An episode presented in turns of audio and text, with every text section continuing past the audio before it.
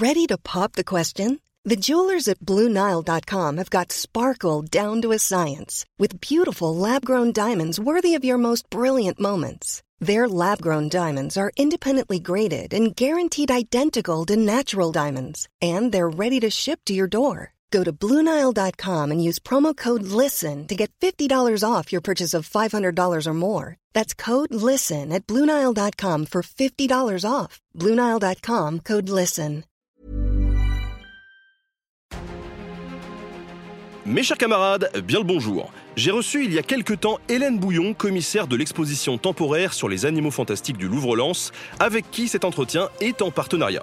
Ça a été l'occasion de parler de ces êtres imaginaires sous toutes leurs coutures, et ce, à travers l'histoire de l'humanité, des débuts de l'Antiquité jusqu'à nos jours. Mais vous en saurez plus quand l'entretien sera disponible en intégralité d'ici quelques jours. En attendant se pose tout de même une question, celle de l'origine géographique des animaux fantastiques. Car si on en retrouve beaucoup à certains endroits et à certaines époques, comme dans la mythologie grecque ou dans les récits médiévaux, est-ce qu'on en trouve dans d'autres régions du monde? C'est ce que je vous laisse découvrir en compagnie d'Hélène, qui vous répondra avec notamment un exemple, celui du dragon. Bonne écoute en tout cas, on a une, question intéressante aussi qui nous dit bon, ok, on a beaucoup de sources autour de la Méditerranée, mais est-ce qu'on a des traces d'animaux fantastiques plus lointaines euh, Par exemple, euh, Sibérie, Slave, euh, Australie. Qu'en est-il, par exemple, en, Amérique du Sud ou, en Inde, en Chine? Bien sûr. Alors là, j'en ai, moi, j'en parle moins dans mon bouquin chez les Pufs et, j'en parle peut-être un tout petit peu plus grâce à d'autres spécialistes dans le dans l'exposition. C'était important pour nous dans l'exposition de montrer que même si notre fil conducteur, c'est quand même les premiers animaux fantastiques du néolithique et leurs descendants dans la pop culture, il y en a en fait dans toutes les civilisations.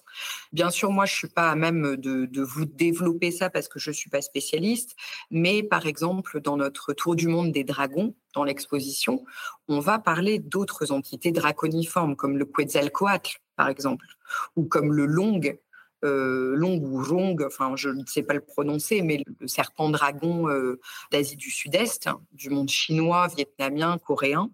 Et ils ont bien sûr des caractéristiques propres, mais ils ont des, ils ont des choses qui les rapprochent en fait de nos animaux fantastiques euh, occidentaux entre guillemets.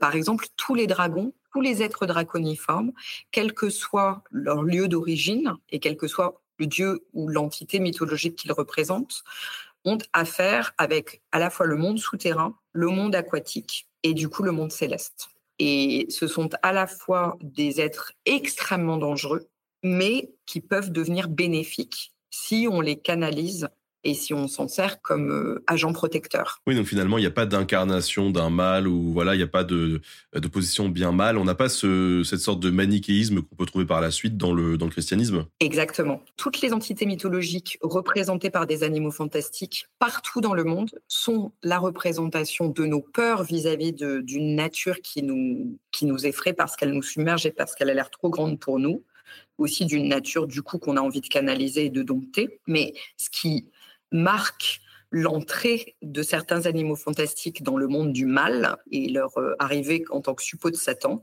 c'est le christianisme. C'est le christianisme qui met, et vous avez eu raison de parler de manichéisme, parce que euh, cette euh, dichotomie entre le bien d'un côté et le mal de l'autre est très certainement, et ça, ça a été écrit notamment par Thomas Remer, est très certainement une influence notamment du maïsdéisme, mais de, certaines, de certaines euh, mythologies et religions venues d'Orient dans le christianisme qui se sont greffées au monothéisme euh, biblique. Et à partir, du, à partir de ce moment-là, la chrétienté va créer effectivement cette fracture et certains combats vont devenir des combats du bien contre le mal, et notamment le combat contre le dragon. Et ça, c'est très, très clair parce que c'est écrit noir sur blanc dans la Bible. C'est-à-dire que euh, le Léviathan, qui était euh, simplement une entité, euh, une entité redoutable, euh, qui est la mer en furie, contre lequel la puissance de Yahvé se confronte et qui va gagner, bien évidemment, devient dans dans l'Apocalypse un combat véritablement des anges contre Satan. Et à ce moment-là, le dracone, puisque c'est comme ça qu'il est traduit en grec, devient à la fois le symbole du tentateur, puisque Saint Jean dit le dragon c'est le serpent antique. Là, il faut comprendre le tentateur dans la Genèse. C'est Satan. Satan étant euh, le mal contre lequel doivent se battre les anges. Merci à tous d'avoir écouté cet extrait du prochain entretien qui sera disponible très bientôt sur Nota Bene. À bientôt.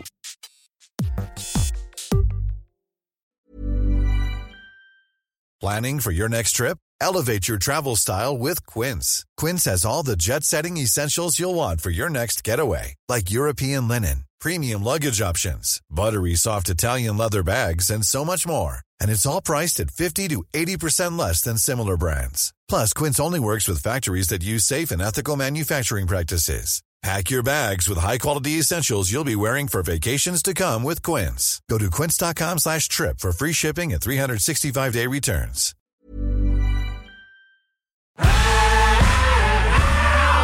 Si vous avez aimé ce podcast, vous aimerez aussi mon autre podcast, Callisto, dans lequel je vous raconte des mythes et des légendes. En attendant que vous nous suiviez sur Castbox, Apple Podcast, Podcast Addict ou toute autre plateforme qui propose cette fonction, n'hésitez pas à vous abonner.